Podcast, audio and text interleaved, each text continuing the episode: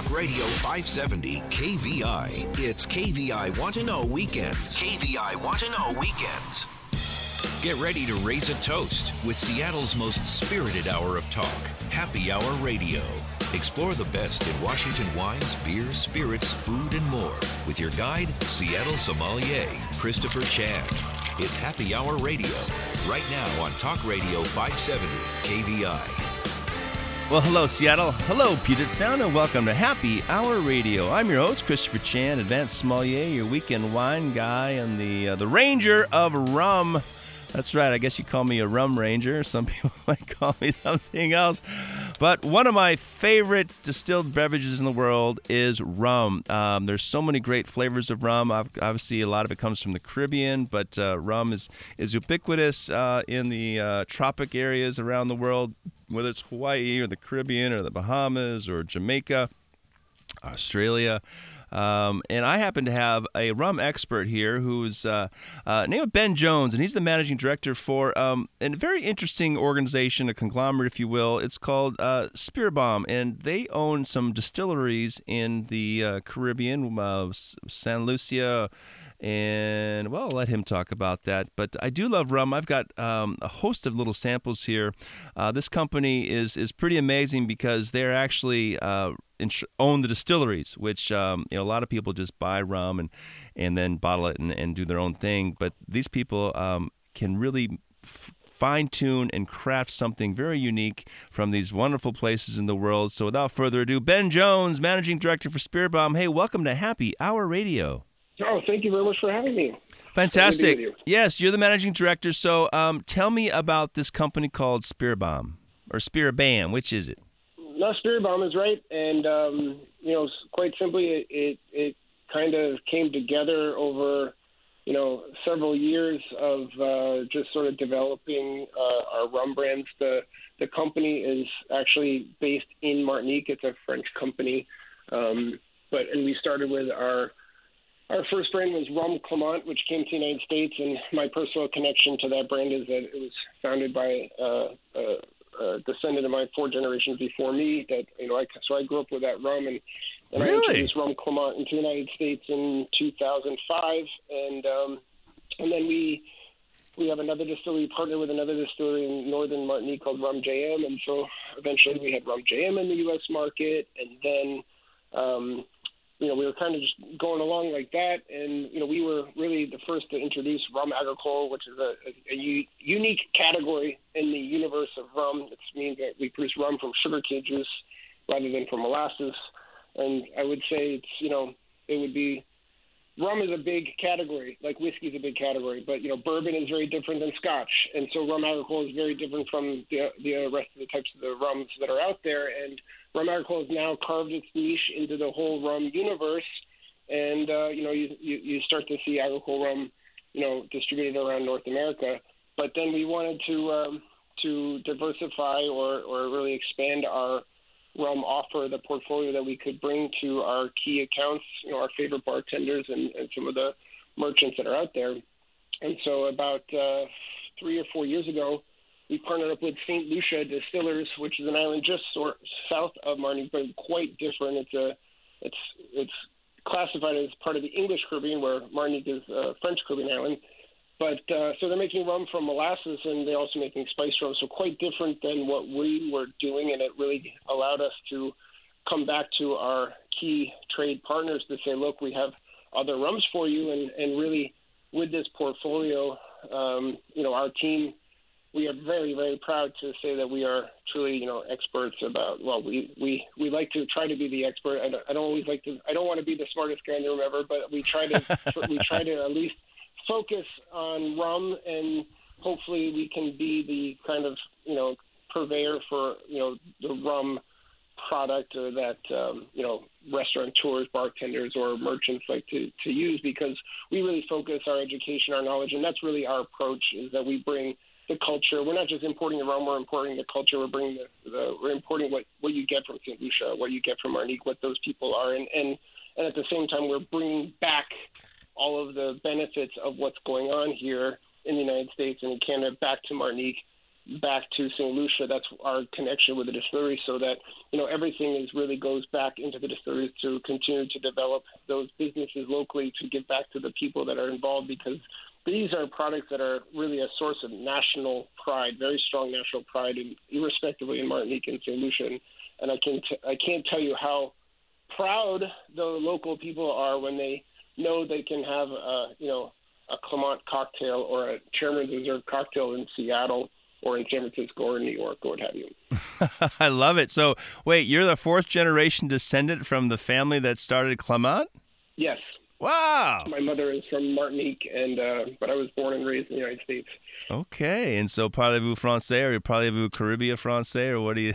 Is it Creole, something like that? Now, St. Lucia... No, it's very French. Okay. Isn't St. Lucia half of the island? Isn't Saint Martin the other part? No. So Saint Martin and Saint Martin is the island that is split between... Oh, okay, right. And that's the north of us. But, no, Martinique is its own island. And then literally just... If you look at the map, just to the south is St. Lucia. But 33 nautical miles separate them, but I would tell you worldly different cultures, really different cultures altogether. It's quite a fascinating thing to see. And it's quite, interesting to know, the history, right? We think about the seas, that was the wild frontier, that was the outer space of the world back in the mid-centuries, the early 12th, 11th, 13th century, when we had navies, armadas, whether it's the Portuguese, the English, the Spanish, the Dutch, and everyone was sort of making the rounds and making their trips and expanding this trade route. Of course, there was also a bit of colonialism there, where they would take over a place and sort of utilize its resources and people. And I guess a lot of that's happened, right? We think about the Haitis of the world, and the Caribbean has been, we'll say it's been exploited for centuries. But they've created industries there, and obviously, that's part of the culture, right? And we can't go back and change things, but we can call them for what they are. But still today, it's great to have people who are experts at something that they gained in this heritage. So I really appreciate that. And as a company, how many people do you employ globally? Well, in St. Lucia, we employ about 150, and I would say it's probably the same in Martinique between two distilleries. So the two distilleries in Martinique are Rhum Clément and Rhum J.M, and then in St. Lucia is its own distillery. And I would say, about 150 in St. Lucia and about 150 combined between Rhum Clément and Rhum J.M in Martinique. Very good. So you're adding to the economy. You're adding to their sense of cultural pride, and of course you're sharing.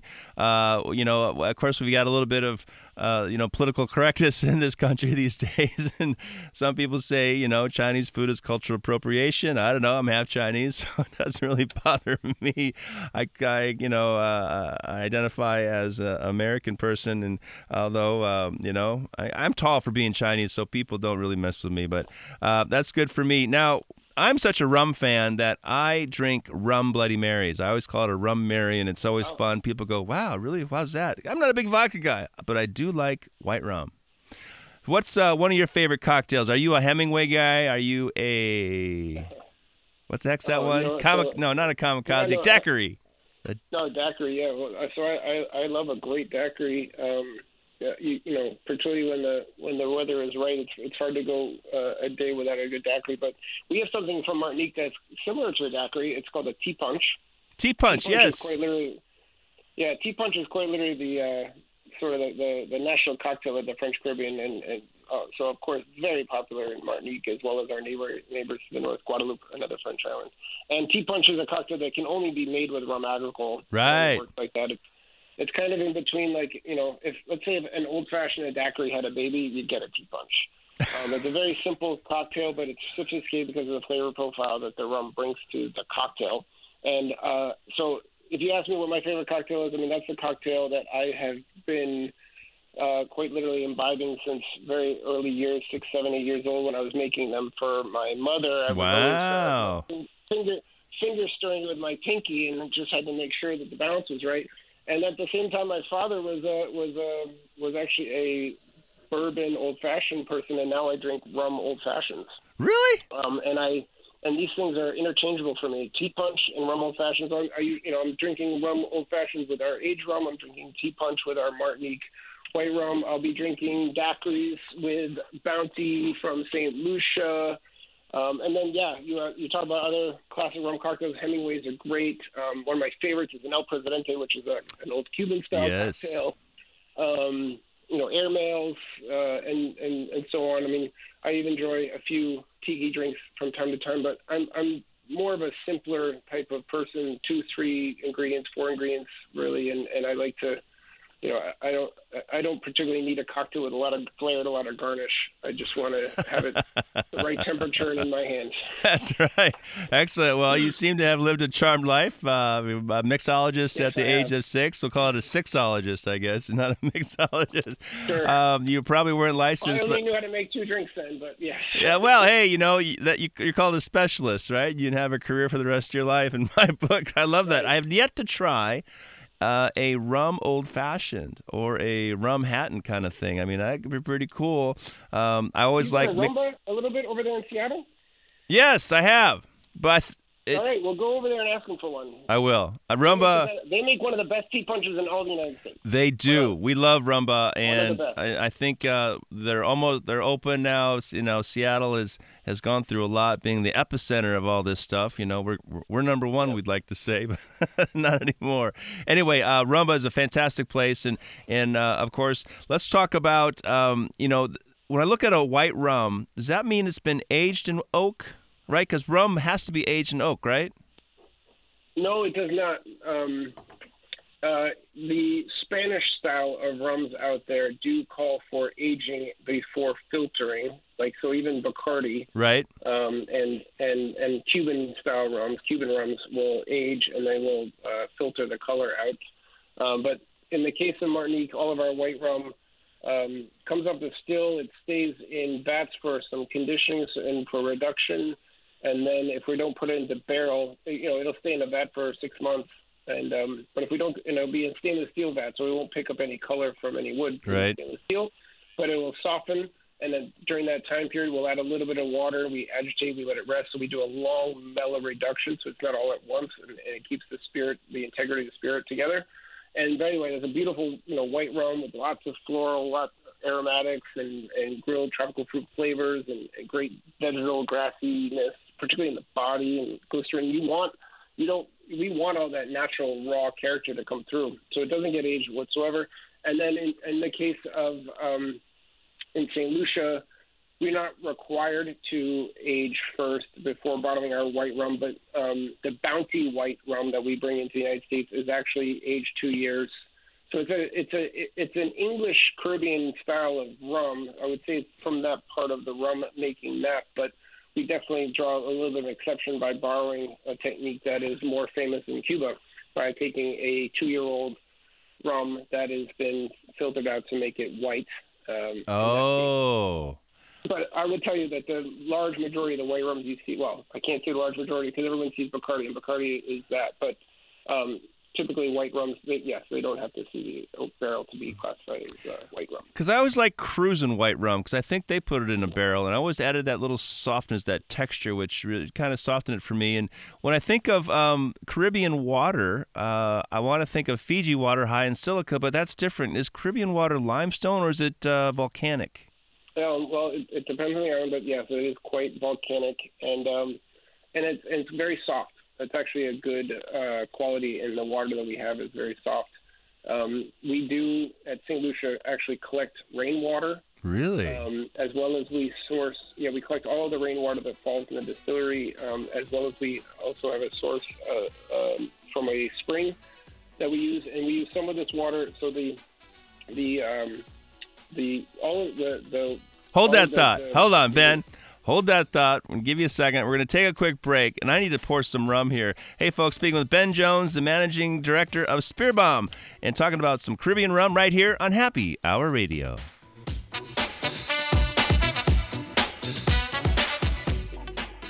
He's loud. He's proud. Holding nothing back. Michael Savage. The Savage Nation. Weeknights 9 to 11. Talk Radio 570 KVI. Now more KVI Want to Know Weekends. Back to Happy Hour Radio with Christopher Chan. All right, Seattle. Hey, talking about the world of the wild, wild world of rum. We're doing rumba. We're doing, was it tea punch, daiquiris? And unfortunately, I don't have mixologists here, so I'm doing them all straight. But I've got the managing director of Spirit Bomb, Ben Jones. He's calling from Rhode Island here in the United States. We're talking. They sent me some great rums. You guys just did a Zoom visual presentation. How'd that go? I mean, it's been a lot of fun. We've done two of them so far, and we've got a couple more scheduled. We've been doing a lot of these different things, Chris, because for different groups. I mean, I got one in an hour with a whole big rum society. Oh, wow. But we're doing it with some of our distributors, and the ones that you're talking about, yeah, we've had some different key influential people. We were supposed to have a trip down to the Caribbean for a couple of these people, and obviously because of the recent pandemic, we had to cancel that. So we started the Zoom thing with just those people to be like, sorry, we couldn't bring you down there, but let's do our best to bring you up here. And I showed them videos, and I kind of gave them a virtual tour, and we did some sampling, and it went off really well. So we started sending samples out and kind of doing more of these things. That's how it kind of started. That's awesome. Well, I got the pleasure of having you all to myself. And I know just before we went to break, we were talking about water, and you said that, of course, different islands have a little different source of water, but most of it is volcanic and soft, so they have aquifers down deep. That's water's been filtered for centuries. And are there different types of water that you use for different blends or different expressions of the rum? Yeah, I mean, I will try to be as short as possible, but because we're talking about rum from St. Lucia and we're talking about rum from Martinique at the same time. But starting with St. Lucia, I was beginning to tell you we have two water sources. We harvest our own rainwater, but that's treated through reverse osmosis. So we strip it from any sort of anything that would come through it. It's completely neutral. And that would be used for, bringing the rum down from distillation or barrel proof, using our blending down to the proof that is in your bottle, down to, let's say it's 80 proof or what have you. The pond water is actually a spring-fed pond water about a little over a kilometer away from our distillery, actually has all those minerals that we're talking about, very little calcium. That's what makes it soft. And this water comes with a lot of nutrients for the yeast to utilize during fermentation, so it really augments the flavor profile in fermentation. It's not used in the final finishing of the product, like I was talking about before, but it's really utilized more so in the fermentation for the yeast, to feed the yeast in fermentation. Going back to Martinique, and I would like to highlight Rhum J.M. because we're going to taste the white rum from J.M., Rhum J.M. is a distillery far northern part of the island, right on the backside of the active volcano Mont Pelée, and we have our sugarcane growing at the highest cultivatable elevation on the island of Martinique. And at the top of our sugarcane, we have a spring, and it feeds the river, and so we're able to take the water directly from the spring, and we also can take the river water. And all of this water that we're taking is the only water source for the entire distillery, from everything, from all of our plumbing, all of our water, as well as making the steam for the rum in distillation, as well as for our production, for our blending, for our reduction that I'm explaining to you. But this water is not filtered whatsoever. This water has a lot of flavor and body, and there's a lot of minerality to it. When you taste it pure, it's got some slate flavor to it. And I would say that this is equally part of the component of enjoying Martinique rum, particularly Rhum J.M. at this point, because Rhum J.M., it is a terroir-driven product. You're talking about the sugarcane directly from the estate, crushed within the same day, within the same hour of being cut, we're crushing it. It's that sugarcane right there, and then we're using the water again from exactly the same source without any filtration. And so the white rum we're going to try, it's 50% alcohol. Well, the other 50% is this water, so it's 100% from that one source, and so you're really getting a true product of the origin from where Rhum J.M. is. Wow. Now, rarely do we have something that is so specific from a place so far away, which is really cool. I mean, I shouldn't say rarely, but it's so fun to have it right here in this instance. So I poured a little of the Rhum J.M Blanc. And again, this is a Martinique rum, which is made from rum agricole, which means it's a sugarcane juice. And we think about the production of rum. We have sugarcane juice, and we have molasses. And I think there's one more. Is it just sugar, right? They can just make it with sugar. But each of those processes has a little different chemistry, a little different flavor profile. So this one is sugarcane juice. Now, I pour it into my glass, and I'm using a regular wine glass. It's a Riedel glass and has a nice bowl. But I tell you, I'm smelling this, and it's floral, slightly citrusy, but also a hint of some wild spice. I can't figure it out. It's kind of a saffron thing or something. I mean, to each their own, but I would say you definitely hit it on the florality of it. I mean, you're getting lilies, you're getting like fresh cut grass and like dandelion, sort of thing going on, like, the wildflowers. You should get a little bit of fresh baked bread and some yeast to it, and definitely on the citrus part, but like, it's kind of like I get sometimes like more of like the roasted fruit or grilled, like tropical fruit, star fruit, there you go. Grilled pineapple. There's a lot going on, and it's one time distilled. It's distilled at very low proof, like distilling at low alcohol. The less alcohol means more non-alcoholic parts. Well, non-alcoholic parts is natural character, natural flavor. Right. So that's why the spirit really like explodes out of your Riedel bowl. That it is, and I'm really surprised that there could be so many aromatics in a simple distillate, right? We don't think about that because I'm sure Bacardi is basically column still distillate, but this is a single batch, one-time pot still, right? No, it's a column still. It's a single. Oh, okay. It's a single column, so it's a single distillation. Got it. All right. Column. And it's a unique column. It's called the Créole Column. It's actually it's. Back in the days, they actually took Armagnac stills and modified them for sugarcane distillate rather than grape distillate. And in that modification, they took the name the Creole Column.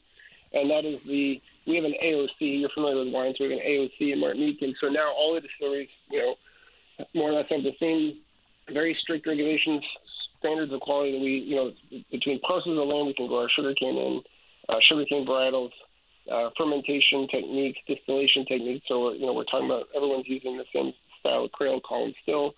Vat resting and conditioning, aging, type of oak we can use, or size of oak we can use, and even when you get into the age realms, age statements and what have you. Sure. Of course, studying the French Appellation d'Origine Contrôlée laws and the EU laws, certain things have regulations. Of course, Martinique being part of the French the country, it has those same guidelines and restrictions of what you can and cannot do. Now, Rhum J.M. Blanc, this is the base rum for all the expressions, or are there several different base rums?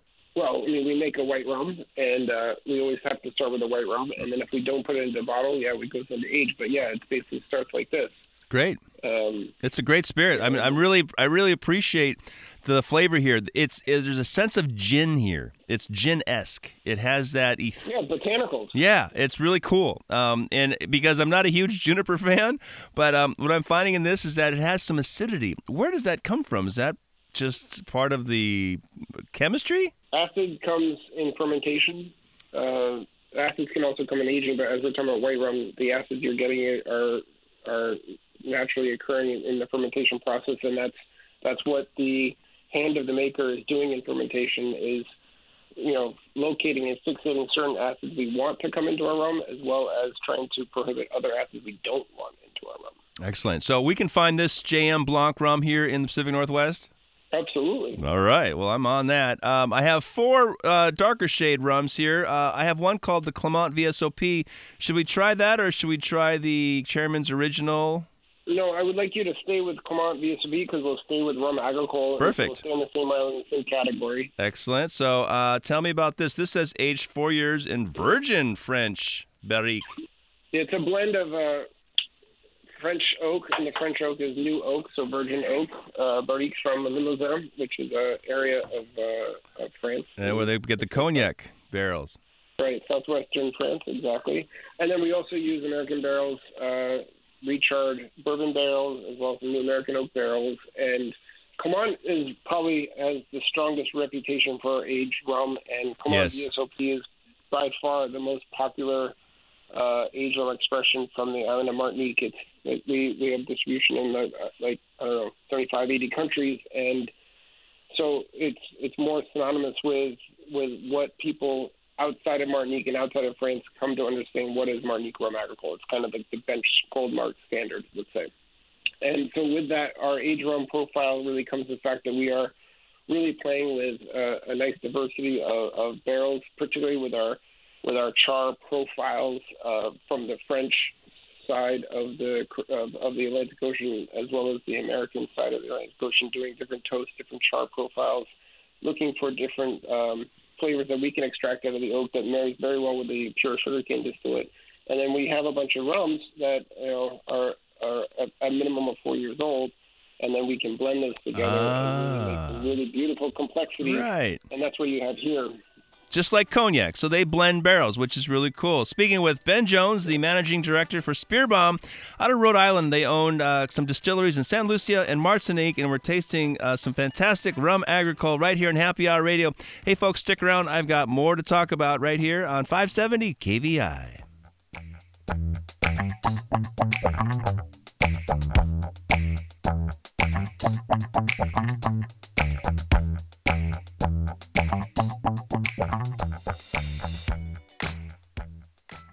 Tune it in and turn it up. Cruise home with Kirby. The Kirby Wilbur Show, live and local. Weekdays 3 to 6 p.m. KVI. KVI Want to Know Weekends continue.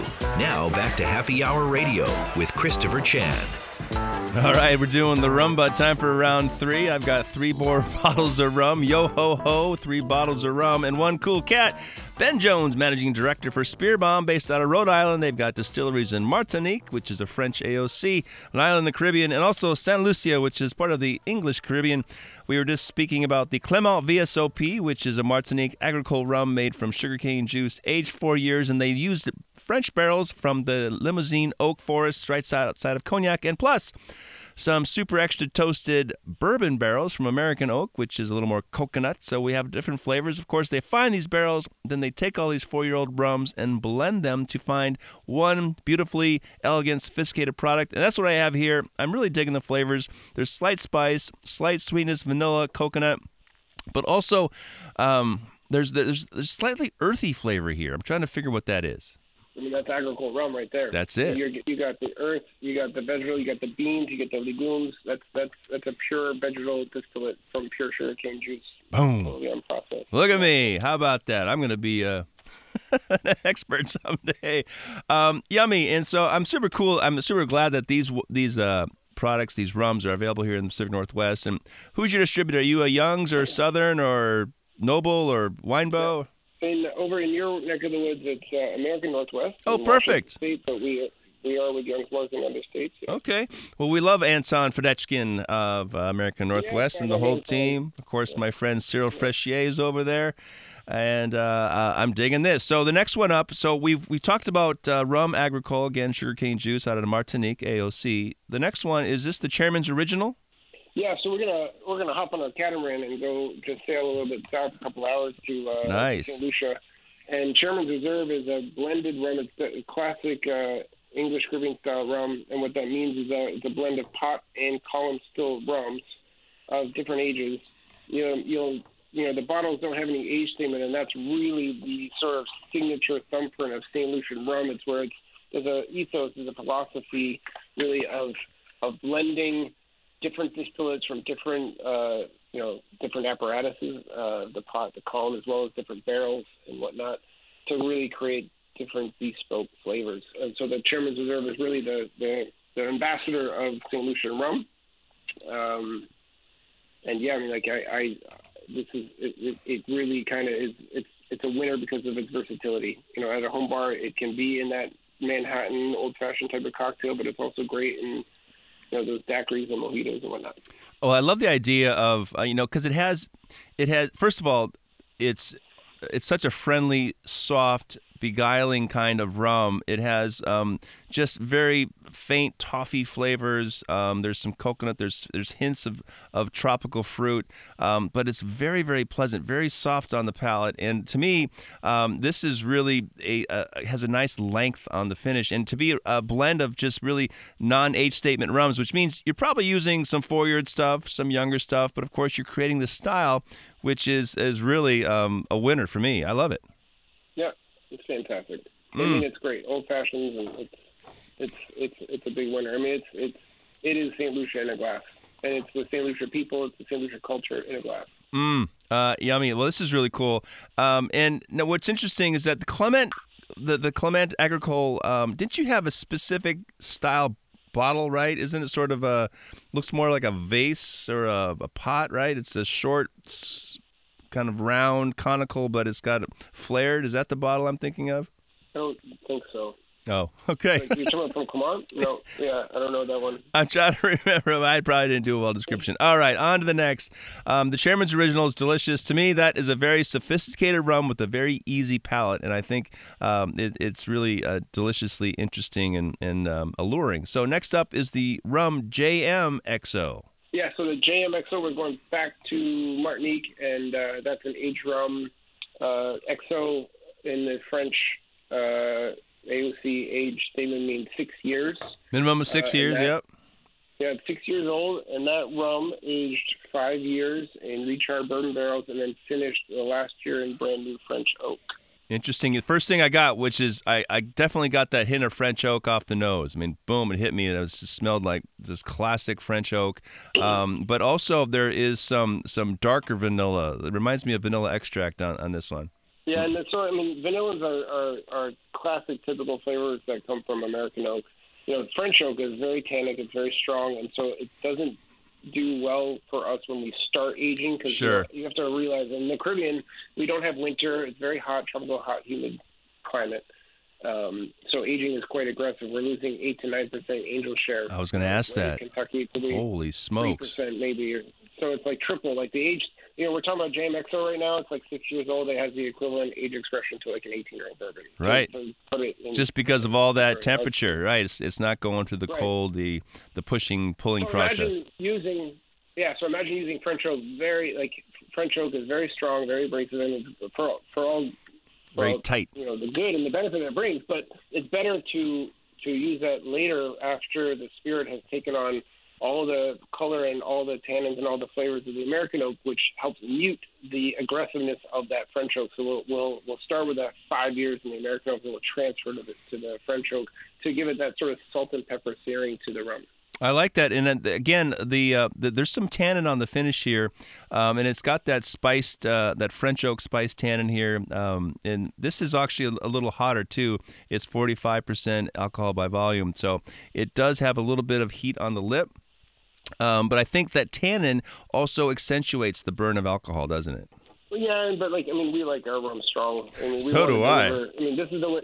This is the way that people in Martinique like their rum, and including St. Lucia. I mean, we don't like to quote unquote sugarcoat it for the export customer. I mean, you need to appreciate and get like what it was intended to make, what the hand of the maker wanted to do, what the local people, the culture again would do, and we don't want to change anything. I mean, you either like it, and we hope you do, and if you don't, we hope you come back and try us again.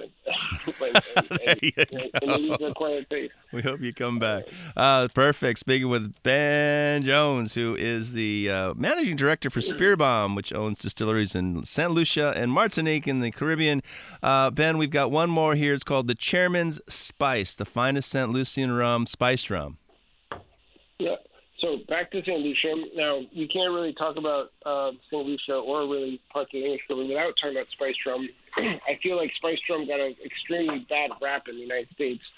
We could do a whole other show on the reason why for that. But what the American consumer, what the American has totally misunderstood or has never had an opportunity to understand fully is that the origins, the authenticity, the genuine part of what spiced rum really is, and it is a very much integrated and intertwined into the culture of the English Caribbean. people are doing like homeopathic and medicinal type of recipes with their own spiced rum. Like tinctures. They use a bark. Called Bois Bandé, which is very well celebrated and recognized for its aphrodisiac qualities and its virility and stamina. Ooh. And then like that bark, or they use this root that's called Kalkan, which kind of does the same thing. But these components are quite bitter and very aggressive on the palate. So to mask some of that bitterness, they would put some vanilla, some cloves, and some nutmeg. They might put a little bit of sugar in there, as well as it could be a myriad of things. Depending if you're in the open air market, you can meet a lot of different old rum mamas who have their recipe for spiced rum in the morning, and spiced rum at night, or spiced rum when you get out of the club, and spiced rum when you got to go to work, and they're all very, very high proof and very potent, and it's a pleasure. The Chairman's Spice in Your Glass is our best tribute to what's going on in St. Lucia. There's like 27 different components going in there, between orange peels and lime, rind, and coconut, to obviously you can see some cinnamon and clove and vanilla bean, and obviously we can't make a St. Lucia spice rum without that Bois Bandé.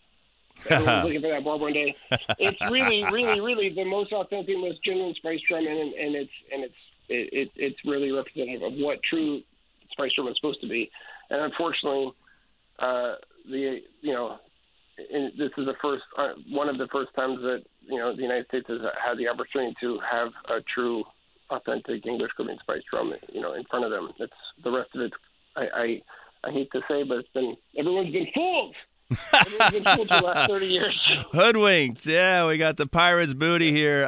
Ben, this is like a cocktail in a glass. This is expressive. Yeah. It's delicious. It can stand by itself. It is so flavorful, but in a good way, because it goes through these layers of flavor. It's not like sugar sweet, Captain Morgan's, which a lot of people think is the epitome of it. This is fantastic. I can imagine this being the benchmark for all spice rums. Ben Jones, this has been great. I appreciate your time, and I appreciate you sending samples, and I appreciate you maintaining the quality of these fantastic spirits. Thanks so much for joining me on Happy Hour Radio. What's a website for people who can find more information? Oh, easily www.spiribomb.com. It's spiribam.com. And awesome. Many of their brands all have their individual websites. Fantastic. Ben Jones, thanks so much. I look forward to seeing you again. We'll talk again on Happy Hour Radio. Thank you. Cheers.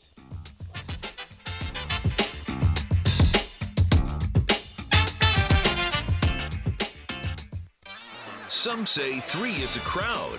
We say the more the merrier. Markley, Van Camp, and Robbins. Weekdays 9 to noon, KVI. It's KVI Want to Know Weekends, and you're listening to Happy Hour Radio. Now back to Seattle sommelier, Christopher Chan.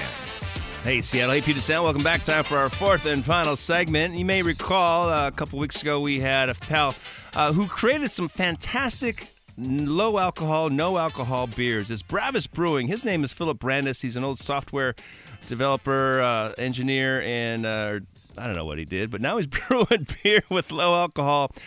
We had the Cerveza, we had the Amber Ale, the IPA, and the Oatmeal Stout. All freaking amazing. I can't believe someone got there before I did, but I'm excited because then I don't have to work as hard. Philip Brandes, hey, welcome back to Happy Hour Radio. Hey, thanks for having me back. Cool, man. Your beers are freaking amazing. They're available at Total Wine, Bravus Brewing. No, Bravus.com, BRAVUS.com is the website. Again, do you have any seasonal beers coming up? I know that we got the Raspberry Goes, which was probably a perfect, and a White Ale, which are great spring and summer kind of beers. Do you do a... Yeah, we actually... Christmas? We have a limited peanut butter stout coming out in about, I would say, 2 weeks. Yeah, I remember that Belching Beaver peanut butter stout. Big fan of that beer. So probably not the lightest beer for summer, but definitely tasty and fun. I'm kind of curious if that'll be a good marinade or something, right? It was for some Calbee ribs. Right. Calbee ribs, yep, perhaps. Yep. Okay, but to our final two beers, which I'm really kind of disappointed. You got to make some more and send them up to me. I love these so much. I've got the White Ale or the Raspberry Goes. Let's hit the Goza. Perfect. The Goes. Now, I knew a gentleman whose last name is Goes, but I'm unfamiliar with this beer. I want to say it comes from, is it a sour? It is a sour, yeah. Boom. Except, a lot of our customers don't, we go for a general audience, right? So we don't make it super sour. We kind of approach it more on the sweet side, get that raspberry tartness to it. So super, refreshing. I love it. Holy smokes. This is phenomenal. That raspberry, where are the raspberries coming from? This tastes fresh. We source them locally here. Holy smokes. So brew with those, and then a little bit of Himalayan salt on the back end, just a tad. People kind of trip out when they say you put salt in beer, but it gives it a little something. And if anything else, like Gatorade, it makes you want to drink more. So, hey, I'm totally into salt. I bet I know where you get that Himalayan salt. There's a company called, what's it called? Remember? The Salt Block or the Salt Rock. The Salt Block. You're right, the Salt Lick. That's what it is. So you could do a beer like that. The flavor. So first of all, this again has a little protein. It has a little hazy beer. It has acidity, but it's like a raspberry. Raspberries can be tart and sweet, and I guess we like a mix, right? Because we can't enjoy the sweetness without the sour. It's like why lemonade is a very delicious beverage. How many raspberries go into this? What's the ratio of raspberries per gallon? Geez. It's a disgusting amount, but it depends on the batch that we brew. But it's quite a bit, obviously. And we use. It took me a while to learn this, but there's red raspberries, and then there's raspberries, and there's blackberries, and, sure. and blue raspberries. Each one has a different sort of sweetness level. Some are tart, some are sweet, some are kind of in between. And so it's just finding that mix of raspberries to make it work. And a lot of people think, sour, I'm not too sure about, but people that don't even like sours or the ghost style, they love this beer. It's just super approachable, kind of like all our beers, and that's kind of how we make them. Very palatable. I think there's nothing astringent here. There's nothing out of whack. There's nothing going, what the heck is that? These are certainly very friendly beers, especially that they're 0.05 or 0.5% alcohol, less than 1%, 1/10 of 1% of alcohol. Which means you got to drink 20 of them if you want to get somewhere. In an hour, by the way. You have to shoot them in an hour to get a buzz. That's right. That's when you go with the catheter. Okay, but let's try a delicious beer. Let's try the white ale. And what was did you have a recipe or had a beer that in mind that sort of you imitated or you modeled these after? Yeah, this is actually probably my most fun in terms of research. So, buying all the Blue Moons and Shock Tops and Einstocks and Coffee, and so all the different white ales available on the market, and trying to figure out what I liked. But it's interesting, what I like as a brewer sometimes really goes against what our customers are looking for. And so we're still brewing that beer, and like we're still getting feedback, like no, we want a little bit of this, a little bit of that. We don't like the citrus. We want some more sort of I think some of the white ales use a little bit of nutmeg and sort of allspice, and so more like a Christmas beer sort of profile to it. And so we're still playing around with that, but I think we're getting a good balance here of citrus, a little bit of coriander in there too, like a lot of white ales. And so when I first brewed this, I put way too much coriander, and it's that cilantro effect. You love it or you hate it, right? And so people were not liking the amount of coriander I put in it first, so I had to scale it back a bit. And like I said, I think we got a good balance now. Well, Philip Brandes, man, this stuff is amazing. I like the understated effect or the style of the aromatics here in the white ale. Sometimes it can be overpowering. I think it's just enough for me because I like it just to be a little ethereal, where you sort of it's haunting and very well balanced. Congratulations, man! I'm so excited about this and very pleased to have you on Happy Hour Radio. And it's Bravus Brewing with Philip Brandes. Hey, pal, thanks for joining me on Happy Hour Radio. Hey, thanks again. Hey, that's good stuff, folks. Seriously, try this. You'll be blown away. It's absolutely delicious. Bravus.com, Bravus Brewing Company, non-alcoholic beers with flavor. And remember, we're out and about. Either you're drinking these or you got a designated driver. Cheers!